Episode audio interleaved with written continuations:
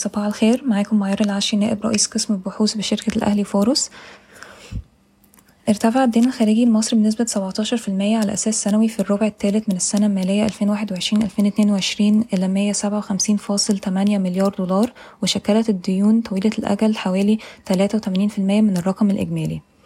ستفرض الأردن رسوم تخليص المسبق على الواردات المصرية وتفرض استخدام خطابات الاعتماد لتمويل التجارة مع الشركات المصرية. تدرس هيئة الرقابة المالية إلزام الشركات المقيدة بالبورصة بزيادة نسبة التداول الحر. سجل صافي أرباح السي اي بي في الربع الثاني من 2022 3.5 مليار جنيه بنسبة انخفاض 17% على أساس ربعي ونسبة ارتفاع 9% على أساس سنوي. ترغب هيئة الرقابة المالية في زيادة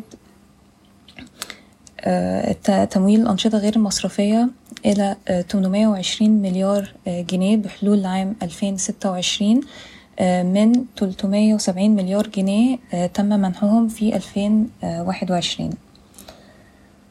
تصدر الهيئة العامة للموانئ البرية والجافة الأحد المقبل كراسة الشروط لطرح مناقصة إنشاء وتشغيل ميناء العاشر من رمضان الجاف باستثمارات متوقعة 2 مليار جنيه. ومن بين المرشحين المحتملين consortium سويدي و CMA و consortium اوراسكوم كونستراكشن وموانئ أبو ظبي.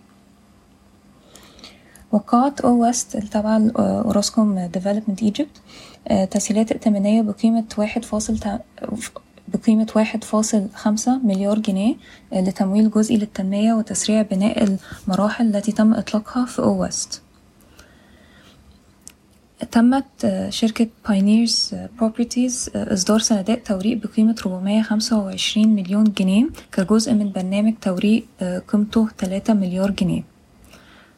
قالت عبور لاند إنها لم تتلقى أي عروض استحواذ حتى الآن من أغذية الإماراتية. اشترت شركة السويدي الأسمنت نسبة 0.9 في المية في شركة سبيد. تريد محطة قناة السويس استثمار 500 مليون دولار لتوسيع طاقة ميناء شرق بورسعيد. توقع هيئة ميناء الإسكندرية اليوم اتفاقية مع كونسورتيوم المجموعة المصرية للمحطات متعددة الأغراض والمجموعة العربية لسلسلة التوريد وشركة الغرابلي للهندسة المتكاملة والشركة السعودي عجلان لبناء محطة صب جاف في ميناء الدخيلة شكرا ويوم سعيد.